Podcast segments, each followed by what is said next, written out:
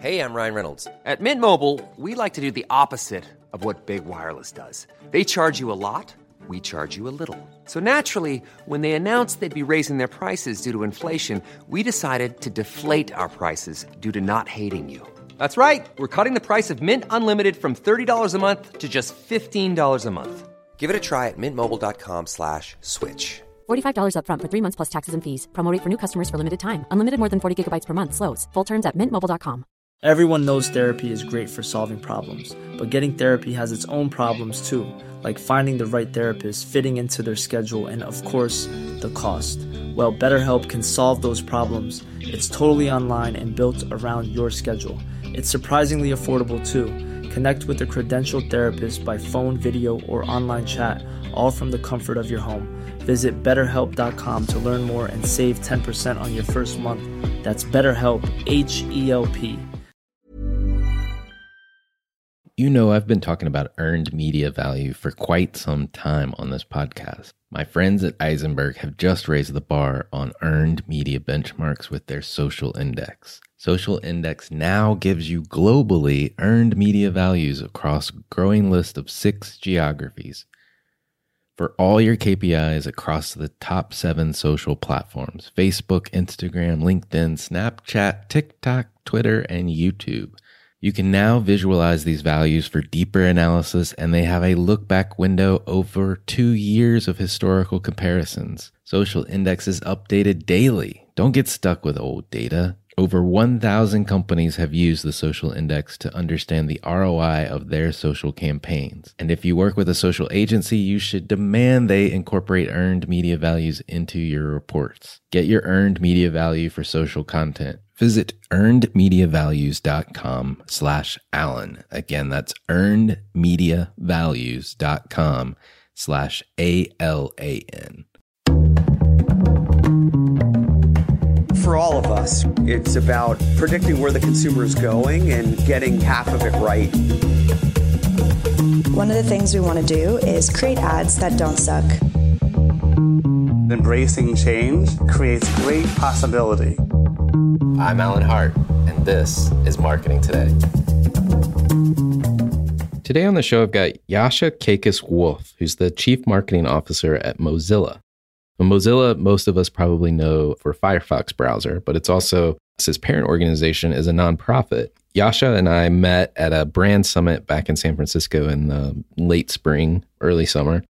And he gave a rousing conversation and talk around trust, data practices that we as marketers may have slipped into, as well as the proliferation of marketing technology. And today we really take on these issues of trust, data, lean data practices that Mozilla is advocating and making available to the world, just like all of their great technology. And we really take on this notion of what should we be standing for in this world? And, and can trust actually drive business performance? Meaning, if we do things that help consumers and the people that we serve trust us more, does it actually matter in the end? And there's a revealing answer that I don't want to spoil. So I hope you enjoy this conversation with Yasha Kekes Wolf. Jascha, welcome to the show. Hey, I really appreciate being here. Thank you for having me. Well, it's been a couple months, but we met back at the brand summit in San Francisco, and you really gave this rousing talk. And I want to dive into that during this interview. But first, I thought it would be helpful if you could just describe Mozilla for those that may not be familiar with the company beyond Firefox, and then maybe tell us a little bit about your role as CMO. Yeah, absolutely. So again, thank you for having me. I appreciate it. I had a, a, blast giving that talk at the brand summit and appreciate that you liked it. I've been at Mozilla now for about three and a half years, actually a bit above that, almost four years. And when I learned about the opportunity at Mozilla, something struck me almost out of the gate, and that was that I thought that I knew about Mozilla. I thought I felt something about Mozilla, and I thought that I felt that Mozilla was good, but I didn't understand everything that Mozilla was responsible for, other than I knew very well that Mozilla built Firefox, and I had been a Firefox user what I am super proud of being a part of this organization is how we work and what we are trying to accomplish. And this really sets us out as a cohort of one or within a cohort of one in the technology space. We are an organization who is fiercely focused on one mission, and that's to maintain an open and accessible internet. And we do that uniquely because we build consumer technology products like Firefox that have a reach to hundreds of millions of people. And we're going to continue to do that. We've made Firefox, I think, awesome over the course of the last two years. It had its massive relaunch in November of last year with Firefox Quantum, and it continues to see really great user feedback from that. But we're also developing more products and more features that are in and around Firefox that are all intended to support that mission by delivering users the ability to take control of their online experiences. So we're a technology company first. We build products first. We build products like Firefox first. And we do that because it helps us create great leverage to support and maintain our mission. In addition to that, Mozilla as an organization is also focused very heavily on how do we influence the policies that regulate the internet. We're not a lobbying organization. We're actually technically a not for profit at the highest level of the organization. So we work very closely with our governmental partners to make sure that the legislation that they introduce or that, that they've introduced that we'd like to see changed represents the best interest of people who use the internet. Let me give you an example. Back a few years ago in the US, there was a big discussion around how the internet could be regulated more effectively for users by the US government. It was our team, a team sitting in San Francisco, just a handful of policy experts who helped Tom Wheeler and Tom Wheeler's team at the FCC at the time actually introduce the language that regulated the internet in the US behind Title II. So our team is small in some cases, but has an intent to have a very large, uh, kind of outsized impact into the world, all to benefit users. We also have a big education focus, and we're explicitly trying to help people all over the world understand how the internet can benefit them when they're in control of their experiences. So that combination of those three areas with an enormous emphasis on building great products helps us as an organization keep our center, build great products for people, and ultimately impact our mission, which is to maintain an open and accessible internet. So a little bit more information maybe than most people know about Mozilla, but when you do use Firefox, you get a great product. You don't have to make any compromises, but you also should feel good about the fact that you're supporting an organization that has a very broad remit and a very focused mission to support you as an individual on the internet. That's awesome. That's awesome.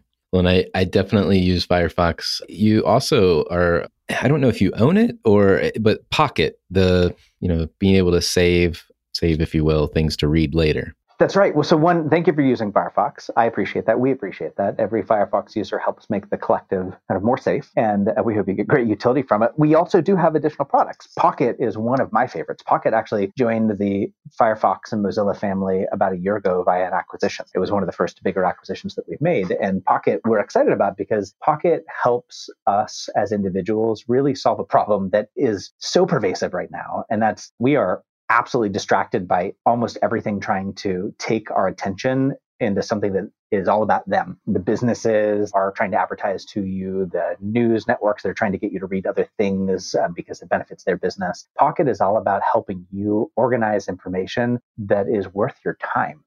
And we think that's a noble area to focus in a environment where we are just massively distracted with everybody trying to steal our attention. Got it. Could you also tell me about like what's the role of CMO look like at Mozilla? Well, there are many parts of my role as CMO that are analogous to all of our peers in the kind of executive marketing world. So we're responsible for here the general strategy for marketing. We're responsible for kind of the understanding of the impact that we have into the, the products that people use. We have to think about marketing cost per acquisition and LTV. So many of the dynamics that you would expect to feel are just the same.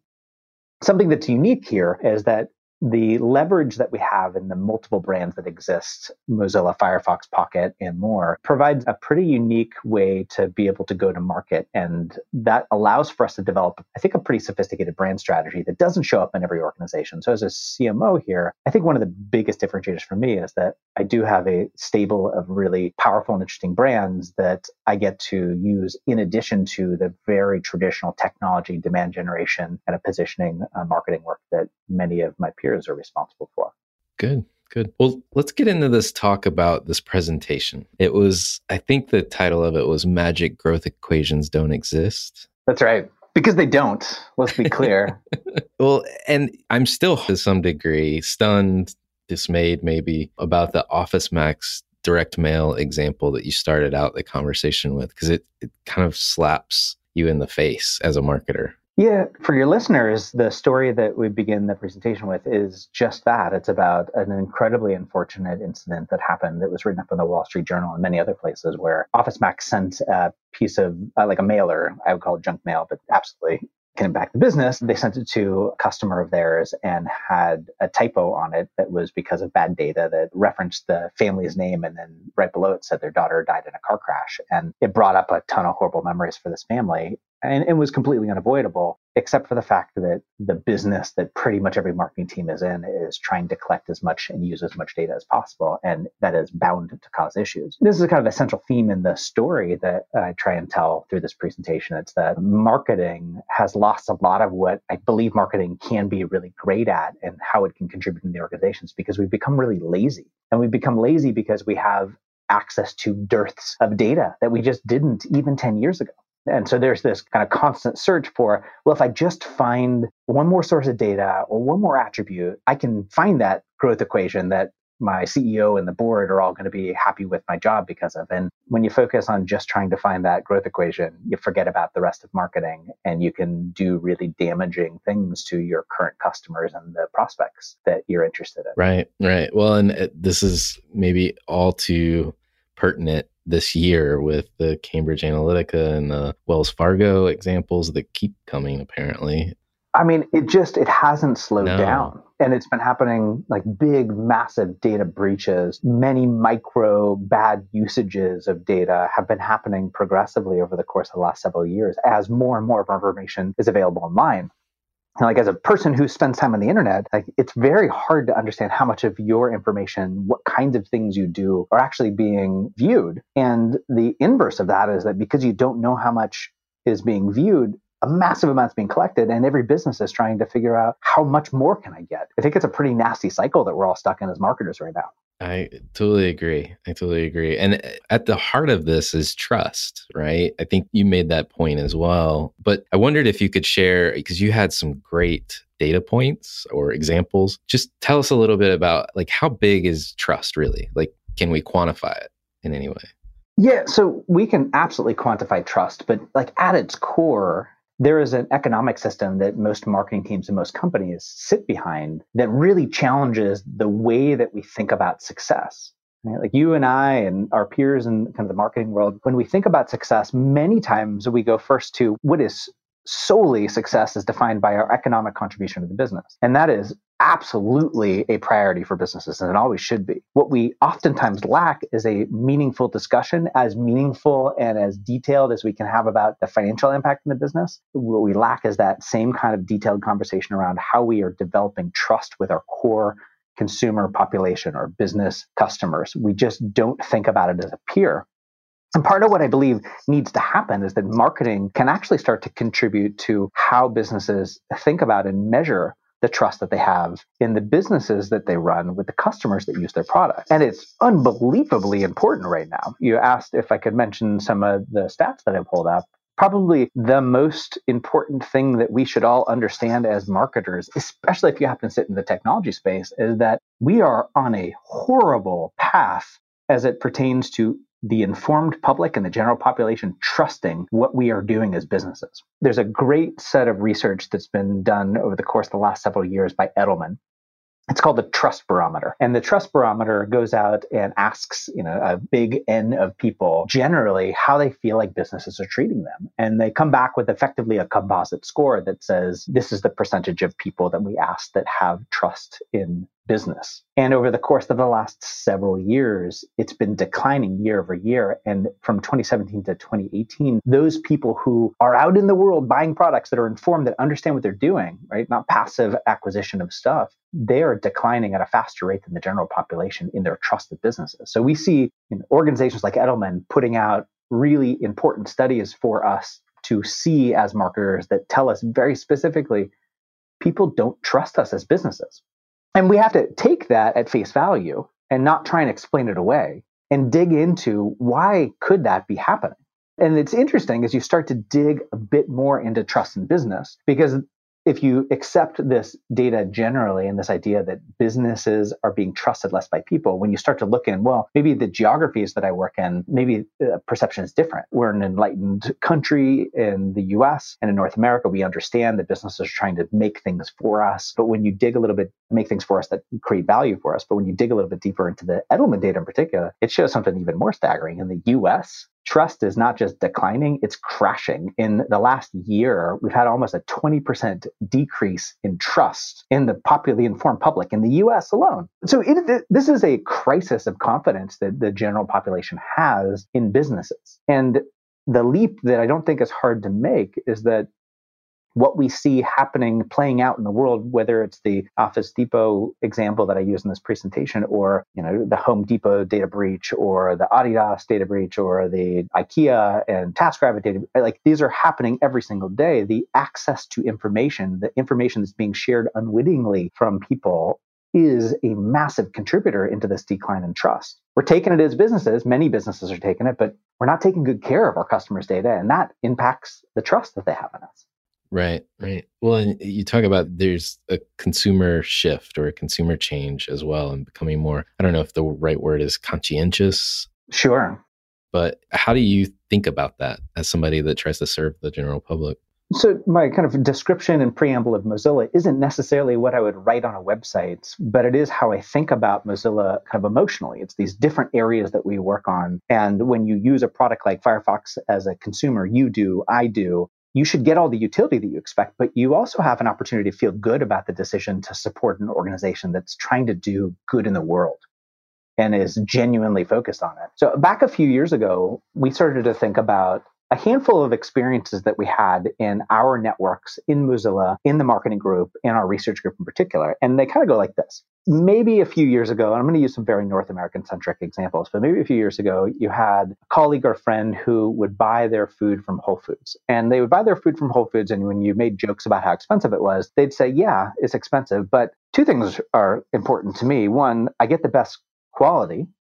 So they know that and the brand of Whole Foods represents the best quality. But they also felt really good about shopping at Whole Foods because Whole Foods treats their employees well and Whole Foods supports local farmers. This kind of twofold I get the utility.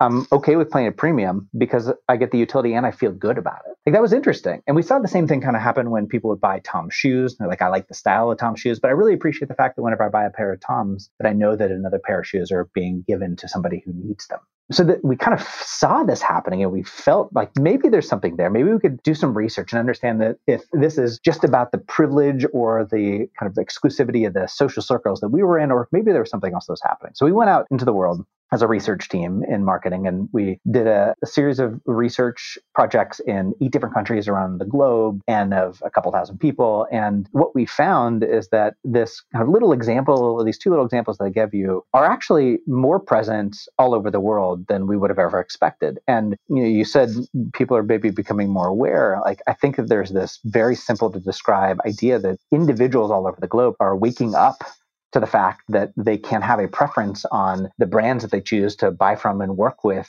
because they're informed and they want to be in control. And it also happens that that group of people index a little bit higher and are more aware of how their information is being used. Right? So this kind of mindset is starting to show up We've chosen to name this mindset as an organization. It's become an, an, entry target for us as a segment that we think could help Mozilla's business be impactful over the years. We call this group, this mindset, the conscious chooser. And the conscious chooser, as a group of people, are not small. And the very logical thing you do when you do research and you find a trend that looks like this emerging trend of the conscious chooser is as you start to look at the kind of geographic distribution, you start to look into the psychographic information uh, based on your research, and then you start to do sizing studies. And we actually went out and after we identified that this group of people and these behaviors exist in the world and we named it, we sized this group. And we've actually found that the conscious choosers are in the neighborhood of about 19 to 22, 23% of the internet population. Wow. So if you hmm. believe current numbers, right, the global population on the internet is about 3.5 to 3.7 billion people. This is you know, 750 to 950 million people in the world that are choosing to work with brands because they feel good about working with them, because they trust them, because they believe in the values of the organization. They're not giving up the want and the need for utility but there's a different decision making process that they have for buying. So we see this kind of change in behavior in this growing segment and trend as a very big driver that has to be a wake up call for marketers, not just here at Mozilla, but everywhere. If you take into account that trust is on the decline, and we make a leap that says the trust is on the decline because organizations aren't treating people like people on the internet in particular.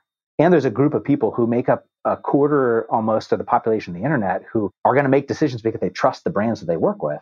Like, boy, we better be doing things differently as marketers. Right. No, that's a great point. You know, but I guess the the critics are out there, right? Around, you know, whether it's maybe not about driving trust. I think I don't think many people would argue with being a trustworthy company or trustworthy brand, but this notion of, you know, like use Whole Foods as an example just for the moment. You know, Whole Foods, you could say has sort of a purpose to what it is that they're trying to put out into the world, or at least historically. Yep you know and there are critics of so-called quote unquote purpose driven marketing. In your mind i know you've you've shared some data around this but you know how does it drive business results? Yeah well i mean it's an awesome and important point. Like you think about pretty much every organization that you've been around or been involved in and if you're a company who has some sort of ownership stake in you, your board of directors is going to care about the profit of the business or its paths for growth. So great, there are these global trends. Great, there are these regional trends. But like at the end of the day, how is this going to work as it contributes into the profitability of my business? So we did do a dig into how to answer that question in a meaningful way. And the way that we did it is not super complex. We actually went out and we took a look at public market data that was available to us. And we did this ourselves first. And so I'm going to talk about what yeah. we did first, and then I'm going to talk about what's happened past that, not necessarily because of us, but um, what has happened past when we did it. So we went out and we did some work and we said, okay, let's take a look at an index of companies that's considered to be successful from a couple of different measures, but primarily from a financial perspective. And the closest proxy to success financially is um, stock performance. So we took a look at the S&P 500 kind of most broadly and we said, okay, let the S&P 500 as an index that we can see performance on over the course of the last several years. Great. What we also tried to find was a somewhat objective way to isolate companies who stood out as trusted brands. And we did this first by mapping a research report that's done each year by SurveyMonkey and Forbes, where they list out the 100 most trusted brands. And we took that list of 100 most trusted brands and the s&p 500 and we actually compared those companies and those indexes together to see who performed better or worse or if it was negligible or uh, not statistically valid. And I was pretty shocked when we did this research because our simple research that we did and our team came back and showed not just that the 100 most trusted companies outperformed the S&P 500 by single digits, but the top 10%, like the top 10 of the 100 most trusted companies actually outperformed the S&P 500 by double digits. Wow. And we saw 12 and 15, 16, 17%. So that's just us. That's, you know, trust but you got to verify if you hear somebody saying something on a podcast right. that you don't know like me. So over the course of the last couple of years, we've actually seen similar kinds of research being done. There's an organization called Trust Across America, and they do a report that comes out yearly right now that looks at the top 10 most trustworthy companies in the S&P 500, and then they look at the kind of facts-based performance to the S&P. They produced a report on March 19th of this year and it actually shows the 10 most trustworthy, according to their kind of definition of trustworthy, 10 most trustworthy companies in the US versus the S&P 500. And starting back in 2012, they performed, the most trustworthy companies performed at 23% better than the S&P 500. And as recently as 2017, the 10 most trusted US companies performed at 52% better than the S&P 500. Wow. So this is a correlation. Like yeah. I'm certainly making a leap as a part of this story that we're walking through, but there's something that's there. Like I can sit as a marketer and have a conversation with our CEO, and we can have a conversation with the board that says, look, we see a trend that we think we need to make a bet in because this is a trend that's going to drive consumer behavior over the course of the next decade plus. The millennial generation is coming into its prime. And this is one of the key characteristics we think of one of the most important segments in the millennial population. We know that companies aren't trusted generally and absolutely not trusted in the US, and data has a relationship to it. And we also have this emerging theory that is proved by a lot of independent research now that says that from a public company perspective, trusted brands perform better than even the S&P 500. So we should be as an organization lining up our values, the things that we operate with, the data that we collect and use, all to support building trusted relationships with our customers. Because when we do that, the rest of the business operation can be efficient and effective. Interesting. Well, let's shift gears a little bit because I want to give, I want to ask you like how your products are built to, you know, support the user. Like we've talked about that before, but how is like Mozilla, how are you putting this in practice? I know you talked about at the summit as well, your lean data practices. And maybe you could spend a little time talking about that, you know, and how what you're trying to drive with this notion of lean data and how does that impact your marketing efforts? Absolutely. So if the storyline is resonant to you as a listener of this podcast, like there's a simple equation that starts to develop. It's that when you as a business and as a brand start to increase trust, that's good. When you add it with the ability for you to reduce the risk for your customers, your users, your community to have their information exposed, that has a very direct relationship into equaling better business performance. The very next question would be if you buy this equation, what do I do? Like, how do I do it? And, you know, when we look back over Mozilla's history, one of the things that I, I, believe we have taken for granted is that we started with a view that we should not collect information from people unless it was valuable for them to provide it to us. We just kind of took it for granted. We're just going to do. We're going to design privacy in. We're going to design data protection in. And over the course of the last few years, we've started to recognize that us as an organization setting a practice to operate the way that we do actually can help more businesses learn new techniques that can help improve their business practices, which ultimately can equal building more trust with it. Hiring for your small business? If you're not looking for professionals on LinkedIn, you're looking in the wrong place. That's like looking for your car keys in a fish tank. LinkedIn helps you hire professionals you can't find anywhere else, even those who aren't actively searching for a new job but might be open to the perfect role. In a given month, over 70% of LinkedIn users don't even visit other leading job sites. So start looking in the right place. With LinkedIn, you can hire professionals like a professional. Post your free job on linkedin.com slash people today. Everyone knows therapy is great for solving problems, but getting therapy has its own problems too, like finding the right therapist, fitting into their schedule, and of course, the cost. Well, BetterHelp can solve those problems. It's totally online and built around your schedule. It's surprisingly affordable too. Connect with a credentialed therapist by phone, video, or online chat, all from the comfort of your home. Visit betterhelp.com to learn more and save 10% on your first month. That's BetterHelp, H E L P. Customers. We call the kind of our articulation of our privacy by design philosophy as a set of four lean data practices. And lean data is called lean data for a very specific reason. Like we have lived in as marketers the age of the promise of big data for the course of the last 15 years. And I'm here to tell everybody that's listening on this podcast, like the promise of big data isn't what it's made out to be. Right? right? Like you just can't put together some gigantic database and magically find your growth equations. It doesn't happen. So if we as marketers start to think about compartmentalizing the kind of information that we collect and adding value into our customers' lives, we can build trust. And as it relates to our business, we can be more effective. So our lean data practices are really about operationalizing this philosophy that we've had and sharing it with more and more people. So lean data is simple. Four lean data practices. First practice is kind of what I was just saying. Practice number one, ask yourself the question as a marketer, do I need the data that is being provided to me? If I need the data that's being provided to me, can I do one thing? Add value back to the person who's giving it to me. That's not a question that we generally ask. Eh, like, think about really simple examples. Probably everybody listening to this program has had or been around an email marketing program. And you think about the amount of information that we either implicitly collect or explicitly ask for. Maybe it's 15 different fields. Maybe we're collecting a bunch of behavioral data. How much of it do we actually use to give value back? Right.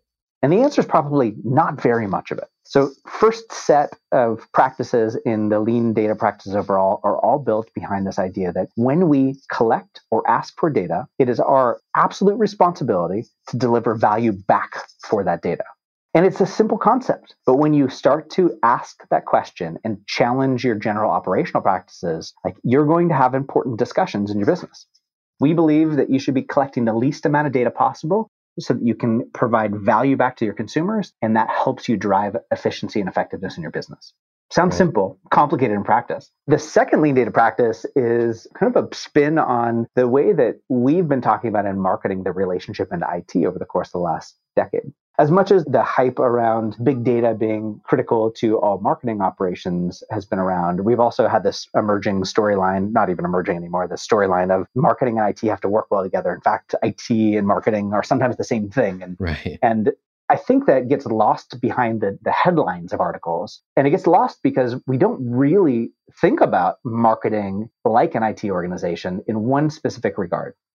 When we're in marketing and we say, I got to think like IT, generally that means superficially, I got to go find technologies that can help us be more efficient. But what it hasn't meant is that I have to put protections around the data that I'm collecting and the systems that are being collected in. If I'm in IT, my job in part is to think about risk mitigation. If I'm in marketing, my job is to think about collecting as much data as I can so I can find that magic growth equation. So, what's it practically mean if I'm in marketing and I need to think about data protection? Well, the first question you should be asking as a CMO, as a head of marketing, as somebody who goes out and licenses software is hey, I've just bought this fantastic new or leased this fantastic new marketing operations technology, and I need to understand where my customers' data sits and if it's being encrypted or not. And if you're not able to ask those kinds of questions as a marketer, you're doing a disservice to the customers that you work with. So marketers need to think about security just like IT does. We have to understand where our customers' data sit. We have to understand if it's encrypted or not. Right. The second kind of piece of thinking about security has a lot more to do with information control that, again, IT teams think about quite a bit. Here's a scenario I'll paint out, and you probably have felt this or seen this before. You probably worked or known people that have worked with a company who has hired a contractor or a vendor, and that vendor or contractor has come in and, and as a company, you've given them a laptop to use, or maybe you didn't, and they're using one of their own laptops. And that person who was a vendor or contractor shows up, does a gig with you, does a research report, gives you that research report, and then they leave. Mm. What probably happened during their process of doing some research for you and putting together whatever it is they put for you is that they found access to your customers' data. They pulled it down into a spreadsheet, they put it into a PowerPoint presentation or a Google Doc, and then they left the company with it. And you didn't know that it happened. Like we have to, right? And our customers' data is now out with somebody who was with us for a couple of weeks, and who knows what's going to happen with it? Maybe nothing bad, but it's still a, an opportunity, a risk opportunity that you don't want to have. So, as a marketer, you really have to be thinking about how you set up access controls for the data that exists, and that's just not a part of the toolkit that we generally use in marketing. And the last idea in this kind of general, you got to think like IT more, building security more, is that we also have to ask the question of how long am I going to retain the data that my customers have given to me or that I've collected from them? And the answer isn't forever. And the answer probably isn't three or four years. Like you have a very specific need for data to be able to help add value back to your customers. You should be using it only in the duration of time that's absolutely necessary to derive that value. And once you're done, you have to get rid of it. And this is probably one of the I think, nastier problems that exists in the world of data collection today. It's that it's just being collected data, your data, my data is being collected by all kinds of different organizations. I don't know half the time, and they're hanging on to it in perpetuity. And that's not developing trust for me. And when I find out about it, I don't want to work with those companies right. Right. The kind of next lean data practice. So if we start out first with this idea, don't ask for data unless you're going to give value makes sense, um, hard in practice. The second is don't give a superficial nod to IT has to think like marketing. You need to have practices in place where you understand how to deal with customer data, where it sits, how you're taking care of it, what its retention looks like, et cetera. The third is something that I, I, like scream from the mountaintops as much as I possibly can. And it, it happens because of experience, or I yell from the top of mountaintops whenever I can because I deal with this, I feel like every single day. I'll, I'll give you a, an example before I get into exactly what this lean data practice is. I use an iPhone. Yeah. And I get an update on the iPhone whenever they do the updates for the iOS. I know that we're getting close to iOS 12, so I expect that we'll have a couple of dot releases in the big release. When I get an update for the OS, I get a notification on the phone. I click the notification, and then I get opened up into a page that covers up like three quarters of the screen. and the font is so small that even though I like small fonts, generally people think that I'm crazy because I keep fonts so small on my on my laptop. I can't read it. And then on top of that, when I try and get to the bottom of it, I recognize that I'm scrolling for like 10 or 15 minutes. You know, there's a very like systemic issue that exists, especially in the technology world. And that's that we don't speak to people like people. We think they're this weird amalgam of robot lawyers. and, you know, like there's nothing wrong with lawyers and there's nothing wrong with robots, but you know, I don't have the stamina to read through 10,000 words. I don't have the legal know how to understand exactly what they're telling to me. So, like, we have to change our we have to change the way that we work as technology companies. We have to treat people like they're human beings. So this is lean data practice number three. Like speak to people like people. Right. Don't speak to them like you expected the robot lawyers. There's a pretty amazing artist named Dima Yarovinsky. I always hope that I pronounced the name, the last name correctly, especially because my name is Kooky. and the installation that this artist put together kind of beautifully laid out the terms of services of some of the biggest social networks on these long pieces of paper that kind of represented the core brand colors. So they had Facebook and Snapchat and Instagram and a handful of others. And the punchline here is that it t- took 60 minutes to read the terms and conditions of an online app. Wow. Right? 60 minutes. And it like it's just staggering. The average terms and service that you and I click on a daily basis if we want to get an app has almost 12,000 words in it. So like if it's insane, Right. like that is absolutely unacceptable. So you know, first and foremost, only collect data when you need it. Only collect it when you need it and you're going to add value for it. Second, make sure you're focused on operating like an IT organization as a part of marketing, specifically how you take care of and protect your customers' data. The third is talk to people like people Right. to people like they're people, not like they're robot lawyers. That's the absolute worst way to do it. And the fourth data practice, lean data practice, really relates to us in marketing. These are all practices that live in marketing, but truthfully, they can exist. These lean data practices can exist everywhere. They can exist in product. They should exist in product as much as they do in marketing. But really, specifically, as advertisers, as marketers that do advertising, we need to be, and this is the fourth lean data practice, we need to be very conscientious about our advertising practices and their relationship and the trust that we're trying to build with our customers. If we're like, okay, our products and our websites and things that we're responsible for don't collect data unless I'm adding value back, if they take care of customers' data in a meaningful way, if we're doing our best to speak to people like they're people not robot lawyers, and we throw those practices out the window when we go out and advertise, like that's disingenuous. Right. And advertising as a practice has so many tools and so many networks that you can be on that aren't respectful of users' data that do really creepy things that introduce your brand or your products to people in ways that don't set you off on the absolute right footing. So we think about the, the fourth lean data practice as really being conscientious about your advertising practices. We as an organization don't use retargeting. And we don't use retargeting because we think it's creepy. Uh, we don't think that people understand why our ads would show up. And our research shows us this as well using retargeting, even though it's a massive effective vehicle from an acquisition perspective on the internet. We never sell, buy, or share data with our, any of our customers' data. Like we just don't. And we also try and express our advertising policy by being transparent about what we choose to do and don't do. Like we pulled our ads off of Facebook and uh, still off of Facebook because we were uncomfortable with how Facebook as a channel was treating people's data and communicating how they were treating people's data. So we'll, we'll make uh, principled stances as a marketing organization because it relates to these lean data practices for us and because we believe that our cumulative work is contributing to the business being more effective because it's not just driving bottom line results, it's also focused on building trust for our customers you know, I, I'm sure there's listeners out there listening and thinking to themselves, wanting to ask this question, which is Do you ever worry that you're limiting yourself or in some ways like tying your hands behind your back by taking on these lean data practices? What's been your experience? So the answer to that is yes. Like if there's an anxiety that I have, it's that we are going to operate with these kind of high ethical standards, kind of my words, and that's not going to give our teams access to what could be some of the most efficient practices in kind of modern marketing. But it's the right thing to do. And our team has shown that when we give them a challenge, don't work on this marketing channel, or we've chosen to not work on this marketing channel, they can make up the performance difference in areas where those practices didn't need to be used. So we've yet to feel the I'm making a decision and it's degrading the performance of the programs that we run. It doesn't mean we don't have to work harder. Right. I mean, Right. like our team has to work harder. There's no doubt. But we hope to be a example, a banner example of how an organization at the scale that we're operating in, you know, hundreds of millions of people use our product each month, 100 million plus use products every day. At our scale, if we can effectively show and continue to, to kind of repeat the story that you don't have to do nasty things as a marketer and you can have impact in the business in a meaningful way, we can influence the kind of greater good of the internet. And we want to do that with our products, we want to do it with our policy. I happen to think our advertising and data practices should also play a role in that as well. I love that. So you talked about pulling from Facebook, but what have you tested or found to replace some of the tactics that you may have had to cease doing because of this? Yeah. Well, we keep a pretty healthy marketing mix generally.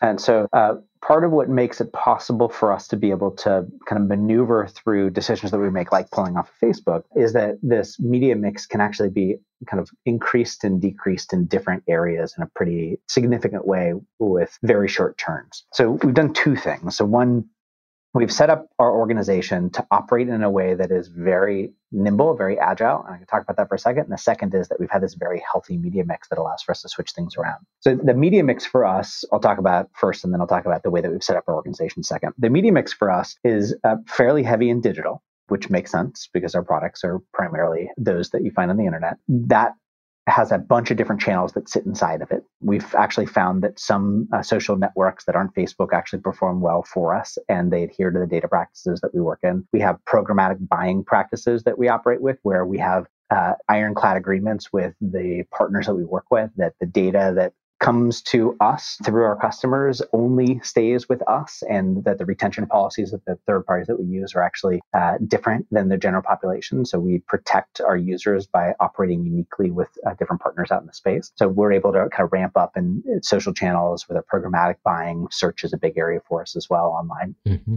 um, in addition to that we actually do quite a bit of work offline. And that offline work shows up as out of home marketing kind of generally but it also shows up as events and events for us has been probably one of the most interesting learnings over the past couple of years. We find that when we spend time in real life and introduce the values that we have as an organization and their relationship to the digital products that we've built, it has a really strong pull through for the core brand messages that we care about and ultimately has a relationship into the number of people that install and use our products. So we'll shift around in that kind of out of home event to kind of general out of home advertising, digital as well. And the last piece for us is that we actually develop original content this is uh, the playbook that I'm walking through probably doesn't sound dramatically different than what everybody else is thinking about, but the original content piece for us has been also really interesting and exciting learning. So we've developed a podcast called IRL that's a Webby Award winner and one of the top 2% of podcasts or 3% of podcasts on iTunes that's all focused on education online and has a very uh, tight relationship into Firefox as well. So we continue to think about how do we extend out in uh, content development, original content development, because that original content development is an indicator for us if people are finding it and we're getting it out in front of the right people that we've got the right kind of interest that pulls through into our products well. So that's how we think about shifting around. Uh, probably not terribly different than the portfolio management of many of the listeners that are on, on this podcast. On the, the flip side of that, kind of the complement to it is that we've tried to future proof our organization to be able to deal with whatever changes get thrown at us, whatever kinds of shifts in the business need to happen. And we've done that by deploying an agile model, a lean model. So we're you know, a 100 person plus team. And we actually work completely in lean. So we've got 65% of the organization that works in what we would call a durable team. A durable team is a cross-functional group from within marketing. So you have designers and writers and demand gen specialists and and and and that sit in one team, focus on one business problem. And it allows for our organization to think about shifting not the strategy, but the emphasis on the tactics by investing in different kinds of team structure. So we found that this kind of future proof for our organization that's built behind the structure that we put together is one of the most meaningful ways for us to have a relationship into the shifting needs that we have in our media mix. I probably make it sound like it's perfect and easy. it's not, right? Like right. everything's always a little bit more difficult when you get into it. But I really think that when you consider how you operate as a marketing organization, you've got to be thinking about the sophistication of your media mix, the programs you have in the play, and the way that you work as well, and the what and the how a couple of things that were interesting to me. I mean, it, the notion of events in a digital product offering, you know, mix, I think is pretty interesting. And had one person on the podcast, it's been a while back, a brand Cotopaxi. I don't know if you know, it's an outdoor equipment brand, but they do mm-hmm. these events called Questivals. And they're a full, I think it's a 24 hour type event of, you know, searching in their local community, doing some volunteer work with your friends. Mm-hmm. But they're not only, they've turned these events into money makers, but also, I mean, they're one of the largest elements of their marketing mix. So it's just interesting how people use events to varying degrees because it is such an old concept, right? Getting face to face with your with your consumer, your customer. Yeah, I think you know we see cycles, repeating cycles, everything old is new again. Like that's a very real phenomenon, and it's kind of intuitive and easy to say. And with 2020 hindsight, of you know we've been really ramping up over the course of the last 15 years or 18 years, if you think about the like the real commercialization of population of the internet, we've been ramping up digital interactions and it's leaving a void socially and culturally. Like in real life and online life are effectively the same thing. And so you can't over index on one or the other as a human, and you shouldn't over index on one or the other as a company either. Right. Well, and it's the notion of being face to face is the original social media, right? yeah, exactly. Hey, I, I, went to a meetup yesterday. You did right. what? Was it a chat group online? No, no, it, like in real life. Like, oh, exactly, okay. Exactly. So, one other question that I had a little bit earlier, and I just want to circle back to it, is you mentioned for whatever reason you designed I think it was you designed privacy into the product at Mozilla. Yeah. And just want to circle back to that. Do you know why that happened? I do. It wasn't, um, if I characterize it as for whatever reason, I think that what I really intend to say is that I think we took it for granted mm-hmm. how we operated. It didn't happen by accident, but I really think from a marketing and brand perspective, it is unbelievably important for people to understand how much Mozilla as an organization and Firefox as a product is looking out for you. And we do that by our operational practices. The way that we, one of the ways we do that is by our operational practices, the way that we collect and use any kind of data from you if you give us the ability to do that. Our organization started first and foremost behind this mission that we have, which is to maintain an open, accessible internet. And part of that is being able to be in control. And it's always been about that. And that shows up as a design principle in the products that we've built for the entirety of the history of our organization. And it's really owed to the foresight that our founders had. Our founders, uh, our chairwoman, who is still active every single day, Mitchell Baker, the founding team, all believed that it was important for individuals to be in control.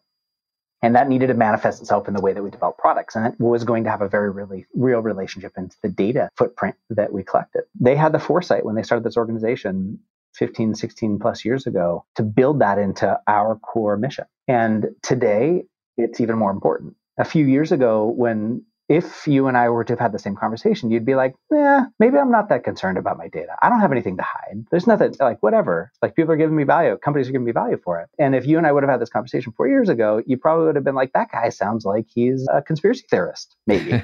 right. And what we found is that this organization its view, its perspective, its mission has really found a home because of the very real need that exists because of the way that the internet has developed. So I think that the foresight of our founders has put us in a position where we are really well positioned from a consumer perspective to take good care of them right now because we have been doing this forever. It's not new and it will be new to most organizations. So uh, I feel even more pressure right now as a CMO because I want more people to understand this because I know it to be true. And I believe that when they get value from our products, if you like using Firefox and you understand that we have your back, you're going to go talk to more people and tell them about what we do at Firefox and what we do at Mozilla. And when more and more people choose to use our products, that vote with their choice every day, it's going to help us influence a more healthy internet in the future. And that's going to be an internet where companies respect people like people, not like robotic lawyers. Right.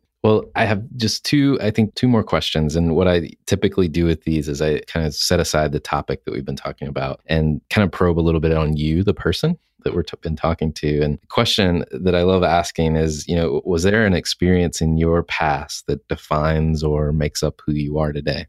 Yeah, it's a, a cumulative set of experiences that I had as a young kid growing up in a little town outside of Eugene, Oregon. My mom was a rock concert promoter and kind of a self-made business entrepreneur. And as a kid, I'd, I really didn't understand what entrepreneurship was. Like we never talked about it in our house. But I remember so clearly as a kid from you know six, seven years old, going to concerts, being backstage, understanding that there were multiple people that were involved, an ecosystem of people that were involved in this one experience that a bunch of people got to have in one night where an artist got up on stage and performed. And I found that really interesting and intriguing. And this idea that ecosystems exist to make a great experience. And when you understand and nurture that ecosystem, like like that experience is even more impactful and meaningful because everybody can get value from it. I love that. And and so kind of seeing this and feeling it as a kid without really ever being the being able to put a point on it has influenced the way that I think about kind of life in general, but really from a professional perspective. Like I know that my functional area of marketing is important and I know that the health of our organization is important and what we have to do is impactful, but I also really feel like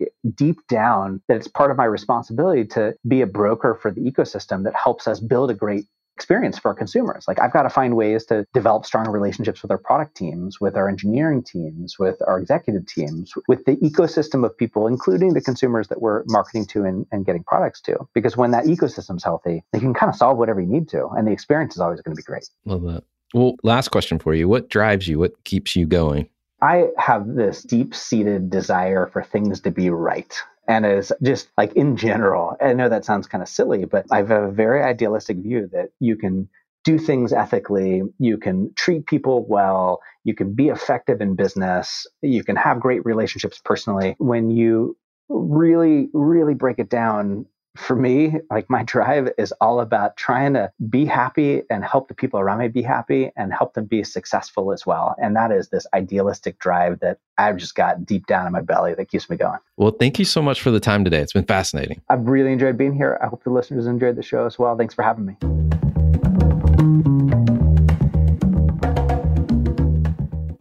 Marketing Today is brought to you by Atomic. Atomic focuses on unleashing the growth potential for clients we serve.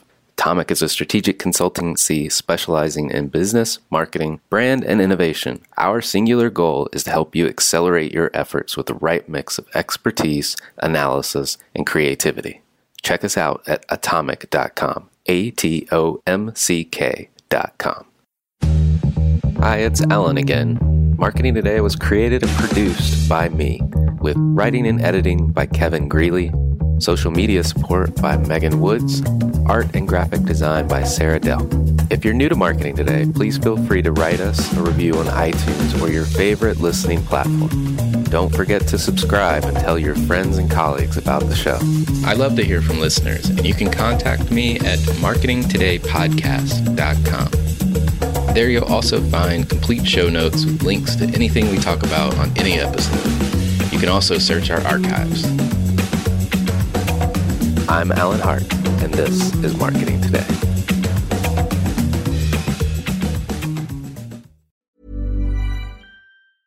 Even when we're on a budget, we still deserve nice things. Quince is a place to scoop up stunning high end goods for 50 to 80% less than similar brands. They have buttery soft cashmere sweaters starting at $50, luxurious Italian leather bags, and so much more. Plus, Quince only works with factories that use safe, ethical, and responsible manufacturing. Get the high-end goods you'll love without the high price tag with Quince.